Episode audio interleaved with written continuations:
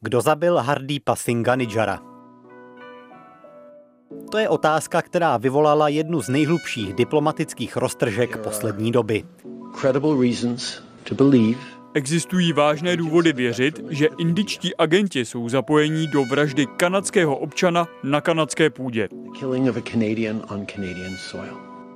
Otevřené obvinění z úst kanadského premiéra Justina Trudeau vyvolalo rozhořčené odmítnutí a protiútok ze strany Indie. Za Kanadu se sice postavili její spojenci v čele se spojenými státy, postupují ale spíš vlažně a dávají si dobrý pozor, aby nepopudili vládu v Dili a neohrozili strategické zbližování s Washingtonem.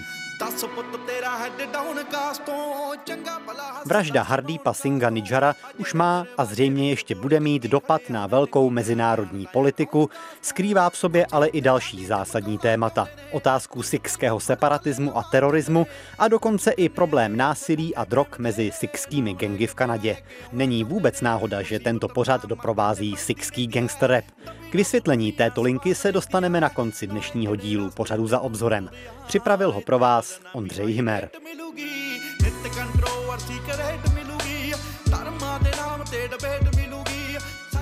Posloucháte pořad za obzorem.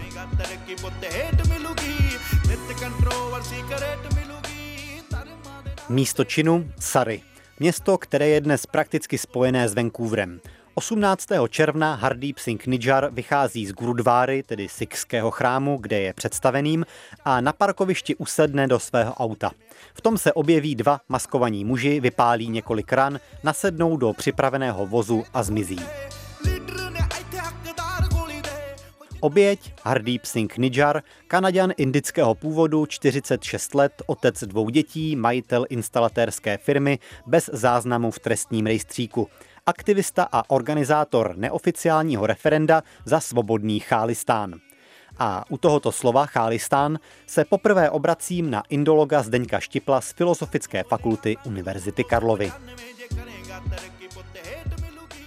Chalistán je idea, že by eh, Sikhové samostatné náboženství dnes už dávno vlastně eh, si zasloužili svůj vlastní stát. Je to jejich vlastní idea, která se vynořila v průběhu 20. století. Samozřejmě má nějaké historické příčiny. Sikhové svůj vlastní stát měli od počátku 19. století do 40. let, kdy ho potom eh, efektivně a dost tvrdě zlikvidovali Britové. A tahle ta vlastně vzpomínka na to, že tohleto náboženství, nebo to jako etnicko, etnické náboženství, tak e, skutečně tu e, státnost vlastní měla, tak nadále trvá v, hlavách některých Sikhů. A ty si také říkal, že je to vlastně etnonáboženská skupina. Proč, proč etno? Ano, protože naprostá většina Siků pocházejí z Panžábu, jsou Panžábci. Dneska už samozřejmě vzhledem k migraci, emigraci jsou vlastně rozlezlí po celém světě a i po celé Indii, eh, ale nějakými svými rodovými kořeny eh, naprostá většina z nich do Panžábu bude sát. A možná bychom mohli říct, že takovým výrazným vnějším znakem je ten eh, hodně složitě umotaný turban, který Sikové nosí. To je součást jejich náboženské povinnosti?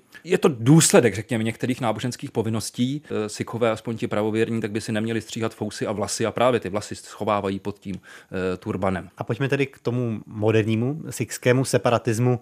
E, to je záležitost, která se objevuje už třeba kolem rozdělení Indie nebo až později? Ten skutečně moderní sikský e, separatismus tak se skutečně objevuje hlavně po e, rozdělení Indie, e, kdy e, sikové měli opodstatněné eh, obavy, co s námi teď bude eh, v majoritním eh, hinduismu.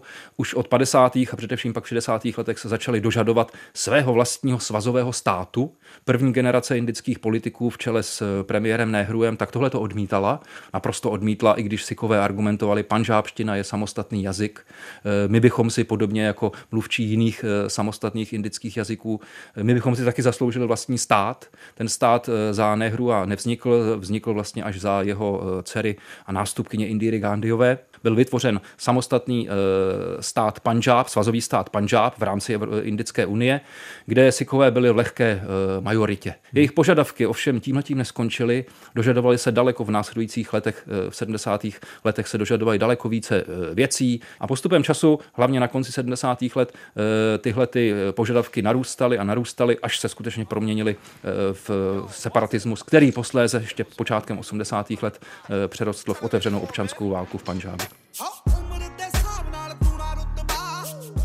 Tolik zatím k historickému a myšlenkovému kontextu sikského separatismu, k ideji Chálistánu, kterou propagoval i zavražděný Hardeep Singh Nijar. Teď ale zpět na místo činu. Podezření, že do jeho smrti mohla být nějak zapletená Indie, se v místní sikské komunitě objevuje vlastně ještě před samotnou vraždou. Hardeep Singh Nijjar was uh, actually saw this coming. On to vlastně věděl předem, předvídal, že může takhle zemřít. Naposledy jsem s ním mluvil 18. května a tehdy mi jasně řekl, že jeho život je v ohrožení. A přesně měsíc poté zemřel. Rok předtím ho navštívili lidé z kanadské tajné služby a varovali ho, aby byl opatrný. Really. Řekl krátce po Trudeauově veřejném vystoupení v rozhovoru pro kanadské Global News místní sikský novinář Gurpreet Singh. Nijar navíc nebyl mezi tamními Sikhy sám, kdo se bál o svůj život. Dělal, co mohl, aby si zajistil bezpečí, ale co může dělat obyčejný člověk? Dvě děti, doma prarodiče, práce instalatéra, byl snadný cíl. Já jsem byl taky jeden z pěti lidí v naší komunitě, které minulý rok kontaktovala tajná služba a dostali jsme varování, že naše životy jsou v bezprostředním ohrožení. Mám malé děti, takže jsem na čas musel opustit domov, abych je neohrožoval. Popsal své obavy a obavy celé sikské komunity v Sary v rozhovoru pro stanici CBC Moninder Singh. A podezření zřejmě měla i kanadská vláda. V průběhu měsíců následujících po vraždě Indii dvakrát navštívila kanadská poradkyně pro národní bezpečnost Jody Thomasová a nejméně jednou taky ředitel kanadské tajné služby David Vigneault. O čem tam jednali, není veřejné. Ve zpětném pohledu ale zvýšená diplomatická aktivita působí celkem jasně. Podle informací amerických Financial Times byla Nijarova vražda taky tématem jednání mezi premiéry obou zemí na summitu G20, který Indie hostila začátkem září a otázku Nijarově vraždy tam prý v soukromém rozhovoru s indickým premiérem Narendrou Modím otevřel i americký prezident Joe Biden. Podle této verze událostí to byla nakonec Trudeauova frustrace z toho, že diplomatická jednání nikam nevedou, co ho přimělo k něčemu tak bezprecedentnímu, jako je otevřené obvinění Indie ze spáchání vraždy. That is something of the utmost and foundational importance. Je to mimořádně závažné a dotýká se to základů našeho řádu. V zemi, kde platí vláda práva a ve světě, který se řídí mezinárodními pravidly, je to věc, na které záleží. Vyzýváme indickou vládu, aby společně s námi hledala v této záležitosti pravdu. Příbuzní a známí zavražděného Nijara to vzali jako velké zadosti učinění.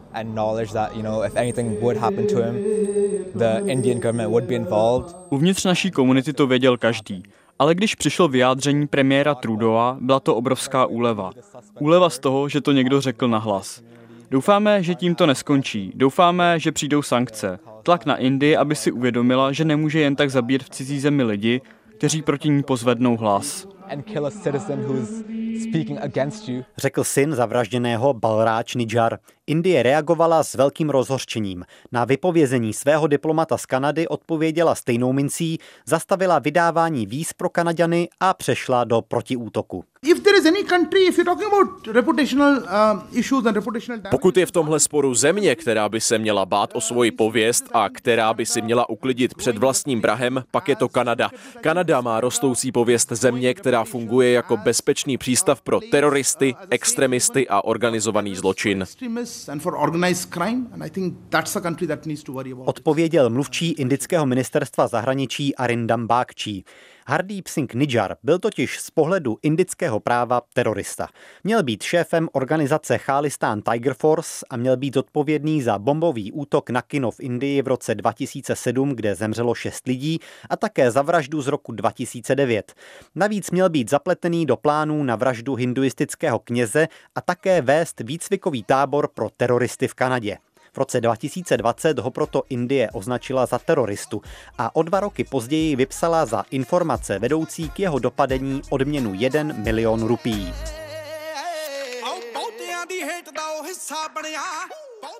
Zatímco podle svého okolí byl Nijar tvrdě pracující otec od rodiny ve Vancouveru, podle indické strany opakovaně navštěvoval Pákistán a působil v žoldu pákistánské tajné služby ISI, která ho pověřila šířením zkázy a násilí v Indii. Problém je v tom, že ani Indie nezveřejnila přímé důkazy o Nidžarově vině, i když s kanadskou stranou je při žádosti o jeho vydání pravděpodobně sdílela. K označení za teroristu ovšem v Indii momentálně stačí rozhodnutí vlády, aniž by do toho soudy měli co mluvit, což kritizuje třeba i zpráva OSN z roku 2020. Tisíce takových lidí tráví dlouhá léta v indické vazbě bez možnosti odvolání a k soudu se nakonec dostává jen zlomek těchto obviněných. Není proto divu, že Kanada svého vlastního občana do takovéhle situace vydat nechtěla a nejspíš podle práva ani nemohla.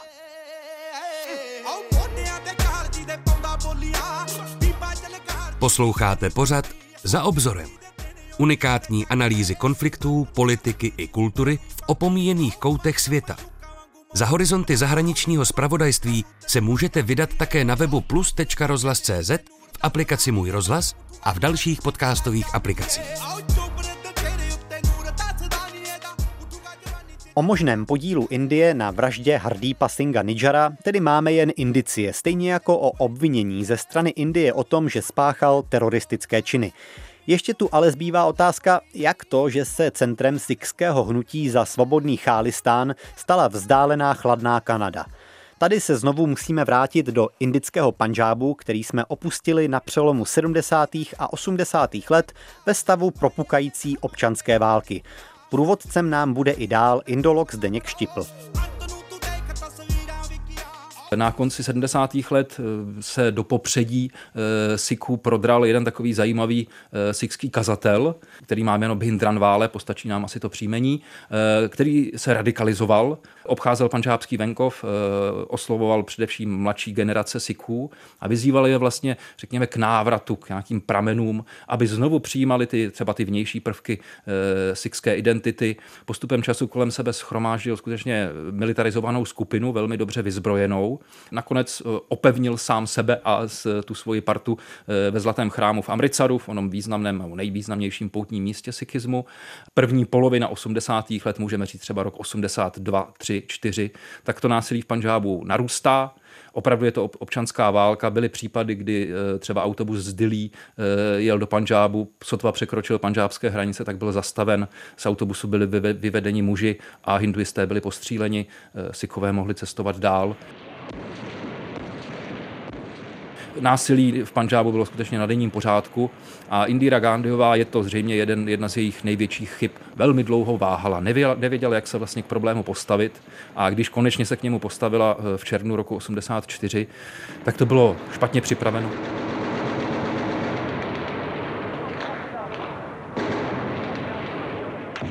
Do toho eh, opevněného komplexu ve Zlatém chrámu eh, se nejprve neúspěšně pokoušeli proniknout elitní jednotky indické armády a když teda jich mnoho padlo, tak tam byly tanky a de facto vlastně ten komplex ne celý rozstříleli, ale zlikvidovali všechny separatisty, kteří se uvnitř ukrývali, včetně Bhindranwala. S obrovským počtem obětí a za tuhle chybu Indira Gandhiová sama zaplatila životem, když eh, krátce poté ji její vlastní sikští ochránci bodyguardové zavraždili což ale mělo zase další důsledky. Tomu atentátu úspěšně provedenému došlo v listopadu e, téhož roku 84. Následující tři dny, e, především tedy hlavní město Dili, kde žila početná sikská komunita, e, zachvátil vlastně skoro, bez, můžeme říct, bezprecedentní násilí namířené proti Sikhům. De facto organizované skupiny, v nichž v jejich čele často byli kongresoví předáci, tak vpadávali do sikských čtvrtí, vyhledávali především muže a chlapce a zabíjeli je na místě. Je to skutečně tragický pogrom. Eh, důsledkem toho je eh, po roce 84 eh, velmi vzedmutá vlna sikské migrace do mnoha zemí světa. Já jsem našel při své rešerši eh, stránky organizace ENSAF, která sbírá a analyzuje případy vražd a zmizení Sikhů v Indii od roku 82. Eh, je to už pět tisíc lidí nebo přes pět tisíc lidí, přičemž vlna toho, co oni označují za vlastně mimo soudní popravy, kulminovala někdy na začátku 90. Eh, let. Ale ta vlna tady těch vražd nebo zmizení Sikhů vlastně úplně opadá a dnes se zdá, že Sikhové v Indii nechovají příliš nějaké separatistické myšlenky, že ta tady to vlastně úplně vymizelo? A sídlo tady toho hnutí za svobodný Chálistán je už dnes spíš v diaspoře. Je to tak? Ano, je to tak. E, ta idea Chálistánu se skutečně přemístila především do zahraničí. Nemusí to být jenom Kanada, ale objevují se nám protesty třeba ve Velké Británii, v menší míře i v, v Spojených státech, nebo dnes v Austrálii, která rovněž má početnou sikskou migrantskou komunitu. E, asi, to, asi, asi je to logická věc, e, že vlastně ti horlivější nebo ortodoxnější, radikálnější sikové tak jsou v zahraničí. Jenom krátce na dovysvětlení předcházejících slov. Indira Gandhiová byla dlouholetá indická premiérka, zavražděná svými sikskými bodyguardy v odvetě za zničení Zlatého chrámu. V čele země ji nahradil její syn Rážív. Kterému se povedlo eh, podniknout další operaci ve Zlatém chrámu, ale eh, vlastně ta, ta napetá situace eh, v Panžábu končí, řekněme, až rokem 1993. Indická strana tedy drtila sikské separatisty silou a ti odpovídali teroristickými útoky. A to už v 80. letech i z kanadské půdy. Air India Flight 182 v roce 1985 zorganizovala teroristická buňka v Kanadě dva bombové útoky na letadla Air India. Jedna bomba vybuchla při překládání zavazadel v Tokiu a zabila dva lidi. Další způsobila pád letu 182 na lince z Montrealu do Londýna a o život tehdy přišlo 329 lidí. That's when Royal Navy helicopters began ferrying back the bodies of the Air India passengers. Byl to největší teroristický útok v dějinách letectví až do 11. září 2001. Indická obvinění, že Kanada je útočištěm sikských separatistů ochotných ve jménu Chálistánu používat také násilí, tak rozhodně nestojí zcela na vodě. I když, a to je třeba zdůraznit, sám zavražděný Hardeep Singh Nijar použití násilí minimálně na veřejnosti pokaždé odmítal.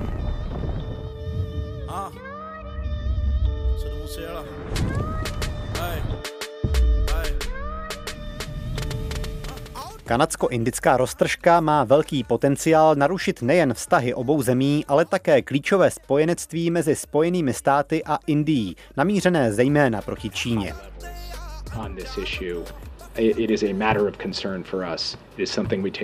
Je to věc, která nás znepokojuje. Bereme to vážně a budeme na tom pracovat. Neexistují žádné speciální výjimky pro podobné činy pro žádnou zemi. Budeme hájit naše principy a podporovat naše spojence. Ohlásil krátce po Trudeauově výbušném prohlášení poradce amerického prezidenta pro národní bezpečnost Jake Sullivan. A podobná slova podpory dostala Kanada i od dalších zemí, které patří mezi její nejbližší spojence a někdy bývají označovaní termínem patero očí. Kromě Spojených států a Kanady je to Austrálie, Nový Zéland a Velká Británie. V zákulisí ale žádné velké nadšení nepanovalo. Na veřejnosti sice američtí představitelé mluvili o nutnosti vyšetřit celý případ, zároveň si ale dávali velký pozor, aby neukázali prstem na Indii.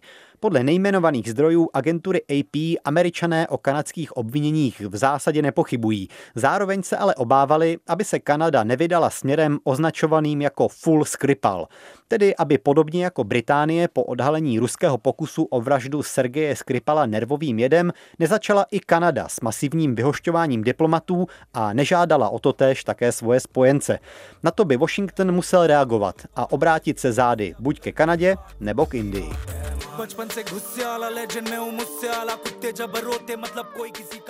Podle posledního vývoje to ale vypadá, že k takové roztržce nakonec nedojde. Kanadská ministrině zahraničí Melanie Joliová přišla s prohlášením, že diplomatické spory je třeba řešit diplomatickou cestou a svoje výroky mírnil i Justin Trudeau. We are not, uh, looking to, um, provoke or escalate Taková variace na téma. Neříkám, že to tak bylo, jen chci otevřít diskuzi. Indie sice hrozila, že do 10. října vypoví přes 40 kanadských diplomatů, aby obě zastoupení byla stejně početná, lhůta ale uplynula a Indie zatím k jejich vyhoštění nesáhla. Co se v zákulisí podařilo vyjednat a jakou roli v tom sehrály Spojené státy, které hostily ministry zahraničí obou zemí, zůstává nejasné.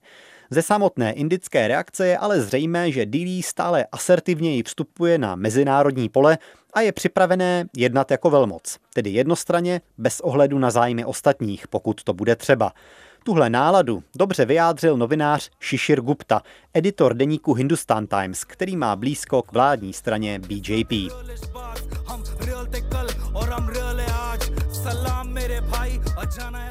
Celé to zavání dvojím metrem západu, co se týče terorismu. Na jakém právním základu Spojené státy zlikvidovaly druhého vůdce Talibánu Achtara Mansura v Pákistánu? Na jakém základu zabili iránského generála Soleimányho v Bagdádu? Tyhle mimosoudní akce byly provedené ve jménu boje proti terorismu. I když Modího vláda Nidžara nezabila, Indie, jako jakákoliv jiná země, má právo bránit se proti radikálům, extrémistům a teroristům, kteří se ukrývají ve třetích zemích, jako je Kanada. Právo na preventivní úder není vyhrazené pánům západu. Za obzorem. A ještě poslední věc. Slovo má indický ministr zahraničí. Uh, Canada actually has seen a lot of organized crime. Je třeba zdůraznit, že Kanada má v posledních letech velký problém s nárůstem organizovaného zločinu napojeného na sikské separatisty. Separatisté, organizovaný zločin, násilí a extremismus jsou tam velice úzce propojené. Subrahmanian Jaishankar se tím jasně snaží přesměrovat podezření z vraždy Nidžara směrem k organizovanému zločinu. Má ale pravdu v tom, že Kanada se skutečně potýká s rostoucím počtem násilných trestných činů i vražd spojených s různými gengy, které žijí z vydírání a obchodu s drogami. Big Bird. Mezi nimi, zvláště v oblasti Vancouveru a zejména přiléhlého Sary, hrají prominentní roli právě gengy složené z mladých Sikhů. Indie tedy obvinuje Kanadu, že skrývá nejen sikské separatisty, ale i vyslovené kriminálníky, kteří jsou na útěku před indickou spravedlností. A obě kriminální scény, ta v Panžábu i ta v britské Kolumbii, jsou podle indické strany úzce personálně propojené.